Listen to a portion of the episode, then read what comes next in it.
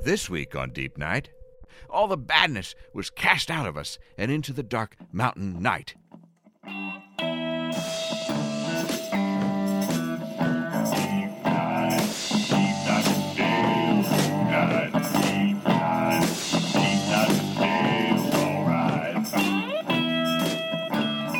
Oh, friends, hello, it's me, Dale Seaver, your host, your confidant, your spiritual rest stop attendant on this journey through the deep night. Welcome once again to the hour of regrets and revelations, coming to you as we always do from the foul banks of the Gowanus. And tonight, another supermoon rises in an attempt to steal focus from our problems here on Earth. Nice try! but all the swooshing of tides and swelling of fluids in our body can't distract us from the troubles down here on terra firma, including my own quest to find the perfect Greek yogurt. It's either too thick or too thin, and no amount of grape nuts seem to help. I've been making what I call my own grape nuts, folks. That's what it's come to. I use dried up couscous. Because have you ever made just enough couscous? Me neither. This week, well, it's another solo episode because time is tight and I have been traveling and I wanted to tell you all about this remarkable week I've had out in the great state of Wyoming. Earlier this month, my wife Galinda was all abuzz.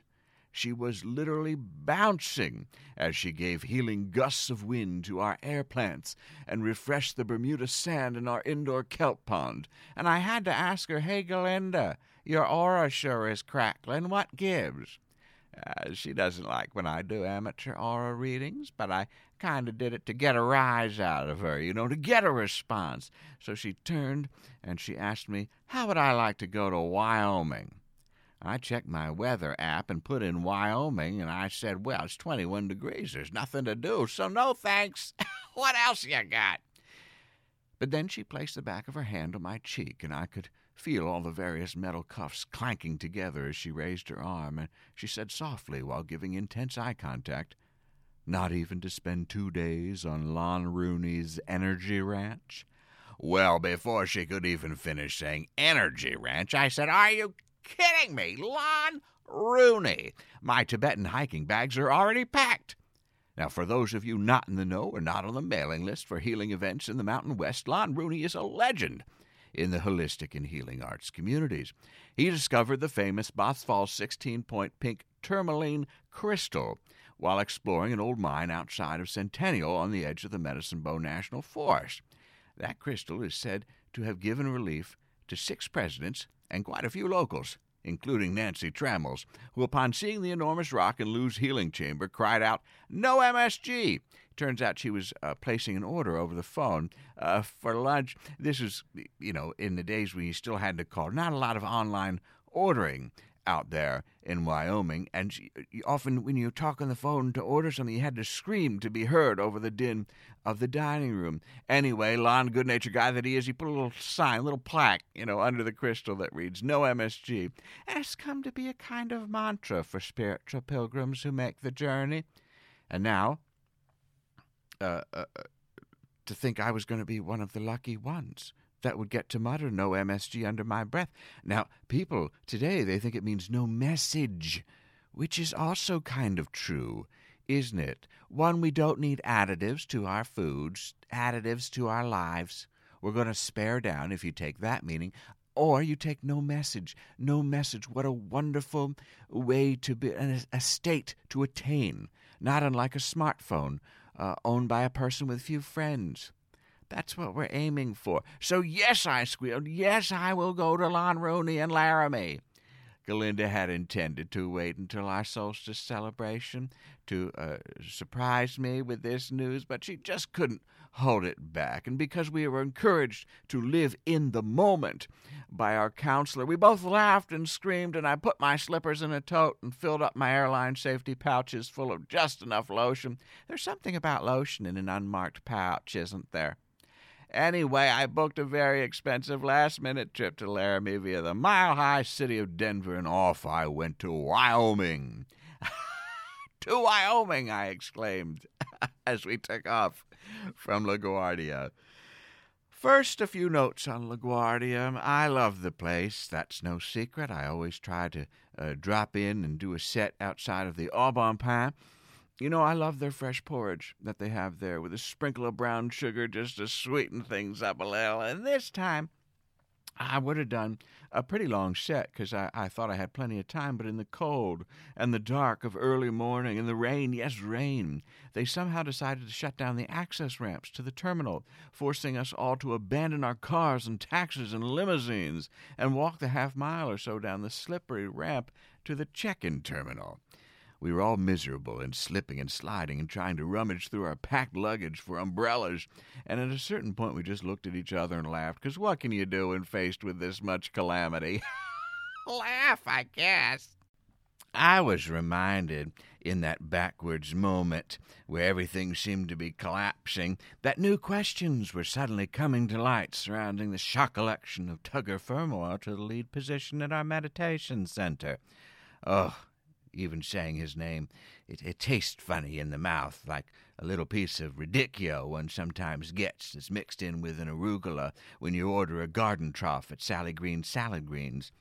As it turns out, it would appear, most people are saying this, that there was interference in the election. It would seem that Cal Boltrovsky, the landlord and operator of the adjacent Vlad's Pierogi Parlor, was encouraging some members of our group to vote for Tugger. Because Tugger lacks the allegiance that some of us have to the current lease, which, surprise, is held by Mr. Cal G. Boltrovsky.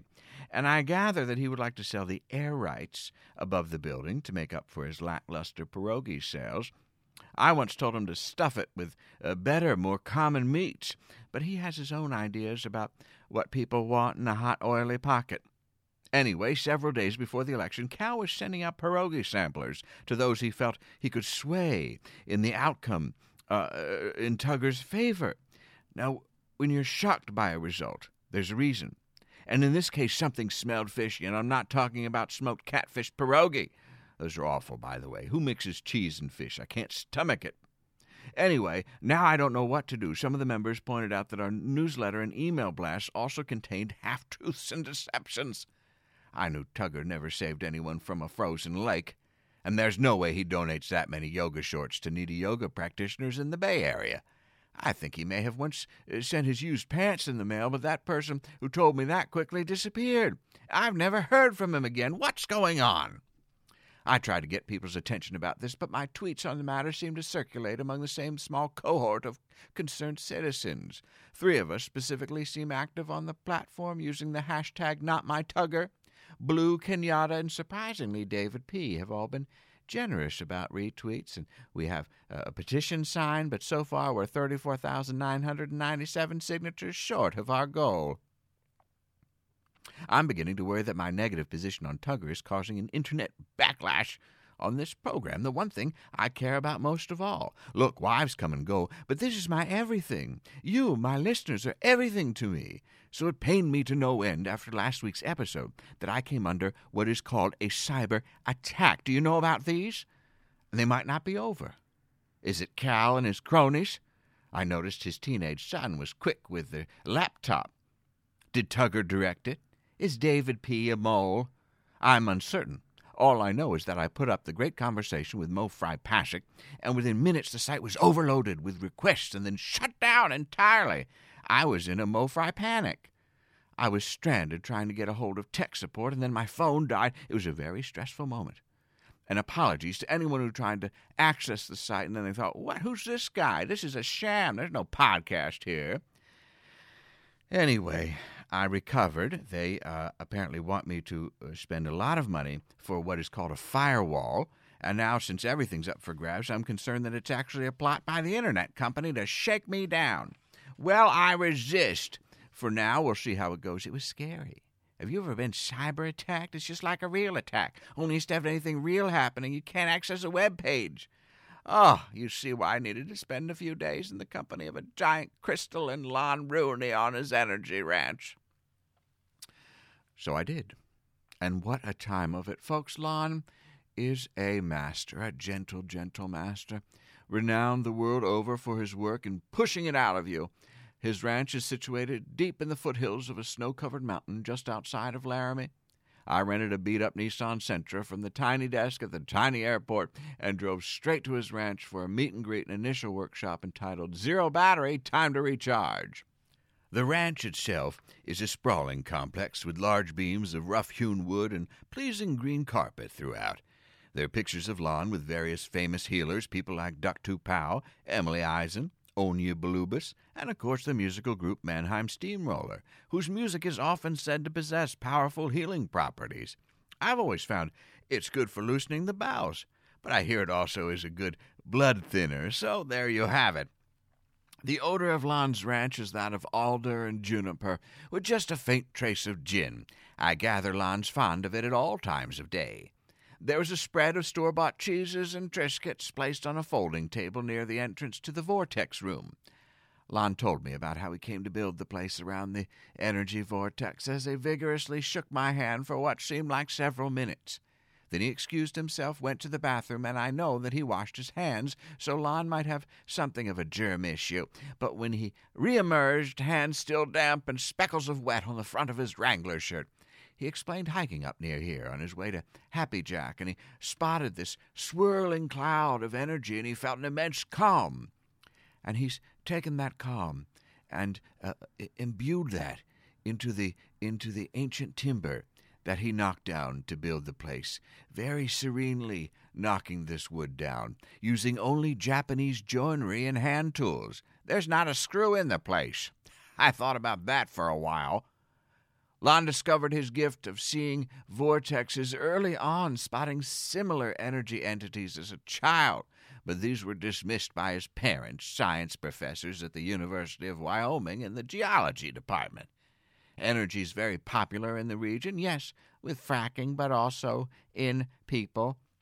Isn't that what we're doing here anyway? Drilling down to our fragile bits and hoping something valuable is pushed out who knows what we're pumping in there, but we hope rich feelings come to the surface and aid us to get through our daily lives. I guess in that way, I'm all for fracking each other. Whether you do it in the home, in the office, or out of doors, just frack each other all you want with the consent of everyone involved, of course, and use protection because a pair of goggles and some tissues goes a long way. Once nighttime rolled around, Lon loaded me into his Kia Spectra. They've really done well with their new designs, Kia. I still doubt whether they hold their value, but Lon assured me that the money you save on the front end is worth it. Better to spend money on things that matter. Like healing workshops, I quickly added, and we chuckled together in the car. And the only sound for a while after was that of the air from the heater blowing and fogging up the windows. I watched the supermoon rise distractingly over the mountains. A light snow began to fall. He asked me if I had ever been on a footbridge. I let the words float in my head for a moment. Was this one of Lon's famous personality tests? Was I being challenged, evaluated? I slowly answered with the truth. Yes, of course, Lon. Why do you ask? See that last part? I snuck in a question, letting him know that I wasn't about to be some uh, uh, part of some mind game. I trusted him, but all day he had asked me questions like this, trying to get the measure of me, and I wanted to be sure to let him know that there were two alpha dogs in this spiritual hunt. It's important to assert dominance in the holistic community.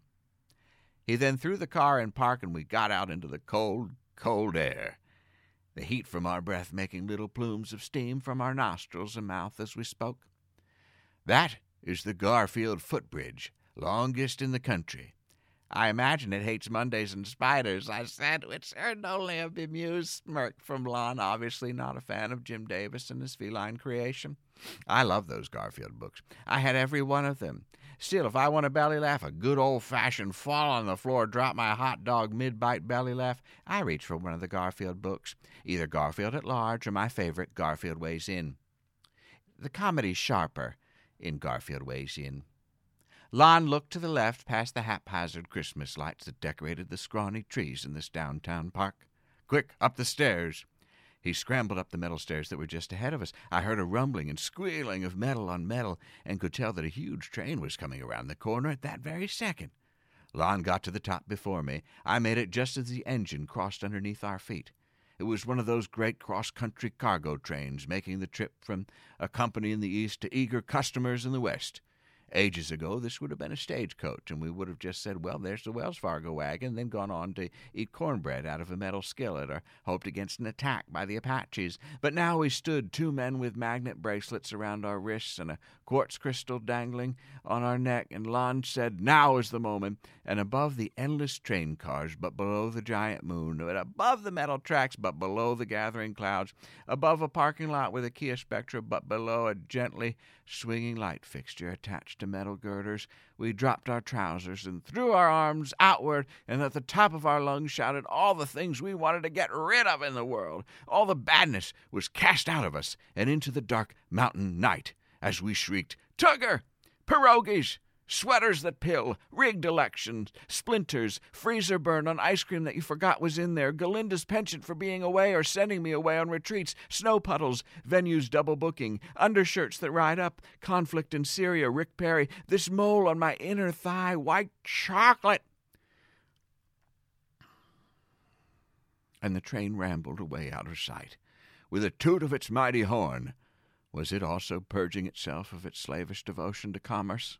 We'll never know. Trains can't think or feel. But boy, did I feel good and cold, and I hope no one saw my genitalia retreat up into my body. But that's okay if it's just something that gets shared between myself, Lon Rooney, and a confused interstate train conductor. We pulled our clothing back on and looked at each other, smiling, refreshed, free of negative energy. It was like I was reborn.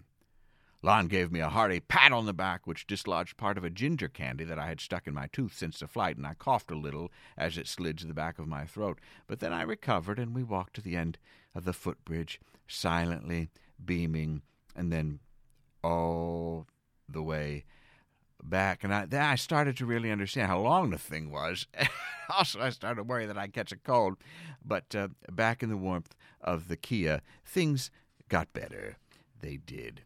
Lon found out that I was an entertainer. I don't always let that slip right off the bat for fear that people will judge me or want me to suddenly host a work function at a mattress pop up shop. But on this night, Lon looked at me and said, You gotta meet Jules and Franny. And so I did that night meet Jules, a bear of a man with a twinkle in his eye and a belt buckle in shape of a beer keg, and Franny, his longtime girlfriend and barmaid, and together they booked the back room at the Buckhorn Bar in downtown Laramie. Well, they had a spot open, and long story short, I had a great set. that relied on a lot of crowd work and a fair number of, in New York, we call it blank jokes, that I always keep in my back pocket in case I get called in to do exactly this sort of thing. We had a great time of it. Had way too much microbrew and then washed it down with a fantastic, if a little hard, eggnog pie, and then retired back to Lon's Ranch, where at dawn I was woken with the smell of fresh coffee and hard boiled eggs. Mmm. And I met Lon in the breakfast nook just off the meditation room near the sauna. We made small talk, and then Lon let me see the crystal. At last I stared into its many facets, repeating no MSG a hundred or so times, until Lon hit a sacred gong with a ball peen hammer and let me know that it was time to go. He asked me to wash the Spectra before the airport shuttle came and picked me up, so I did, and gosh, did I learn uh, some lessons doing that. One is that water freezes on the ground pretty quickly, and Lon's recent paving made that ground extra slick. I put the sponge in the sponge tank. I guess he raises them naturally or something. And then jogged down to meet Lucinda, the driver of the van that was to take me to the airport for the afternoon flight to Denver and then back to New York. I asked Lucinda, who was great company all around, aside from her curious delight in uh, riding the brake and then gas and then brake all the way along. At a certain point, I saw that giant cowboy hat that signals that an Arby's is approaching, and needing a little fresh air and a, a, a pause in the uh, back and forth uh, method of her driving, I asked if we could stop for a beef and cheddar. She was very into a radio program that had just come on that seemed to be just someone listing off farm equipment that people were selling, so I ducked into Arby's alone, which is the best way to enjoy an Arby's, if you ask me. I grew up poor, so eating in a fast food restaurant is emotional for me. It's comforting in a way that few other places are. I know what I'm getting. The chairs are predictably hard. The interactions are kept to a minimum. This was often the kind of place that we went as a family when we had no money and just needed a hot meal away from home where there were no groceries anyway. so imagine my surprise when the lady behind the counter was so interested in engaging with me. To describe her, she had a layer of red eye makeup, way up high, tucked under her brow, right there, then a vast smear of turquoise eyeshadow that blended right up to the black mascara of her upper eyelash. She complimented me on my shirt, and it was a nice one. and then she reached across the counter where they have the registers. I've never seen a breach of this space before in such a way, and she touched my arm in case I had forgotten what a shirt was or that I was wearing one. I thanked her, and she asked me about Christmas shopping. I always ask the fellas if they've started, and I ask the ladies if they're done. she said, and we laughed a little about that. I told her I was done and that we were celebrating the solstice this year. She asked what that was, and I told her, and I explained part of our impending darkness ritual. And by that point, my curly fries were ready, and it was time to hit the fill it yourself soda buffet. She wished me a happy holidays, and I did the same. Then I sat alone in the corner and ate and watched the street life, of which there was none, and listened to Christmas tunes and ads for the Arby's mint swirl dessert, and I wished I had left room for one. Staring out the window, I let my mind wander. I started to think about how all fries should be curly fries, and maybe starting a church wouldn't be that hard. All I'd need is a building, and of course I'd always wanted to learn how to do stained glass.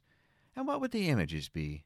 Galinda, Ginny, maybe, Pepsi, the Gowanus for sure, and Tugger, 'cause every church needs a demon from the underworld to rail against. And then Lucinda honked her horn, and I realized it was getting late. I dumped my food waste into the trash bin, stashed my uh, tray on top, and bundled up. Lucinda took me to the airport, and off I went again, into the air, soaring home, refreshed, maybe reaching a point of no MSG. As I drifted in and out of sleep over the low sloping mountains that extend at the base of the Rockies into Denver, I recalled an image I saw outside the Buckhorn right as Lon and I were leaving. A tumbleweed rolled in front of an old storefront boarded up with real estate signs, a former nail salon or something, and that tumbleweed was so beautifully lit beneath the recently updated street lights. I saw myself in that tumbleweed, drifting, uncertain, happy. On the connecting flight, I had to use the restroom, as one does, and the key is timing it right after the first drink carts go by so you don't have to face the crowds at the rear uh, where people uh, are, are, gathered because they realize too late that they. they waited uh, uh, too long.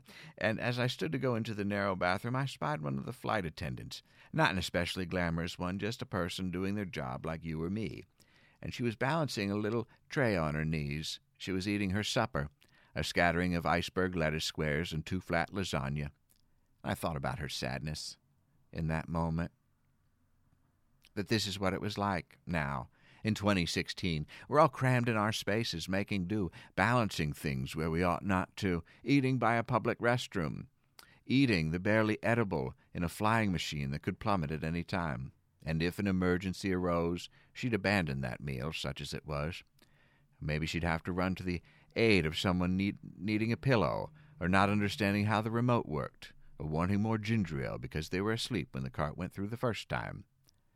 I thought about Lucinda, hoping for a decently priced item of farm machinery, nursing a balance bar she keeps in the console between the seats, little crumbs of caramel nut blast sticking to her fingerless gloves. I thought about Lon drinking coffee from a chip mug, welcoming people to see a giant rock he found years ago, driving older people to a bridge to remove their pants and scream negative thoughts at trains. I thought of David P. biting into a too hot pierogi and dropping half of it on the floor. What price treachery? The woman at Arby's, I didn't catch her name. I imagine her slurping a mint chocolate milkshake through a straw and using her long fingers to extract a curly fry from the cold pile of extras that gathers near the fryer. Has she pulled one that is coiled in on itself so that it actually starts to resemble its original potato form? She wonders what a solstice is. I wonder if you strip everything into parts, would it eventually reassemble itself?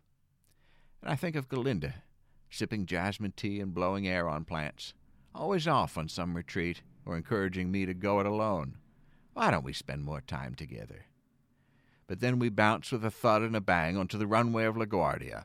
On behalf of our entire New York based flight crew, we'd like to be the first to welcome you to New York City. There is talk of destination and baggage, and we wait and we wait, and I walk through a late night LaGuardia, and I see Hunru and Bryant and Yasmiel locking up the Auntie Anne's, and I wave as they say, Welcome back, and I feel a little less like that midnight tumbleweed. I am known, and I am seen, and I may have some sad meals ahead of me, but there'll also be nice times. I choose to eat alone. Sometimes. Folks, that'll do it for our time this week in the Deep Night. We've had a change of plans on the live shows coming up. The January 11th date has been rescheduled to February 22nd, 8 p.m. at the Slipper Room. Uh, we're still going to do that show with uh, Michelle Buteau and Vinny DePonto and Sandy Honig. Uh, we'll see if Daniel can still join us. If not, we'll, we'll, uh, we'll, uh, we'll figure out something. won't we? So that's uh, pushed to February. So hold on, hold on to your horses if you're waiting for that. If you're headed out to San Francisco, though, I will be there as planned for the first live show of 2017 at Piano Fight, part of SF Sketchfest. Our fourth trip to that fine festival. That's Saturday, January 21st at 4:30 in the afternoon, when my guests will be Ali Gertz, Irene Tu, Phil Ross, and Lisa. Mezzacapa. We're talking about a really great time there, folks, and it's free. So I hope you can join us for that. And then it's so early, my gosh, let's just keep the party going. Well, uh, till then, remember that though this night is ending, a bright new day is just ahead. Deep Night is written and performed by James Bewley with production assistance from Harvest Works in New York City. Music throughout each episode is provided by the amazing talents on the artistic roster of Howler Hills Farm in the great state of Ohio. Deep Night theme by Zach Gabbard, Season 9 podcast icon and logo designed by Samantha Mash. Download episodes directly through daleradio.com or subscribe and review the show on iTunes. Also available on Stitcher Radio, Google Play, and SoundCloud. Follow Dale on Twitter at Dale Radio or Instagram at Dale Seaver for behind the scenes peeks into the production of the show and the life of Dale Seaver. Thank you to all the subscribers and supporters of this program, and thanks to you for listening.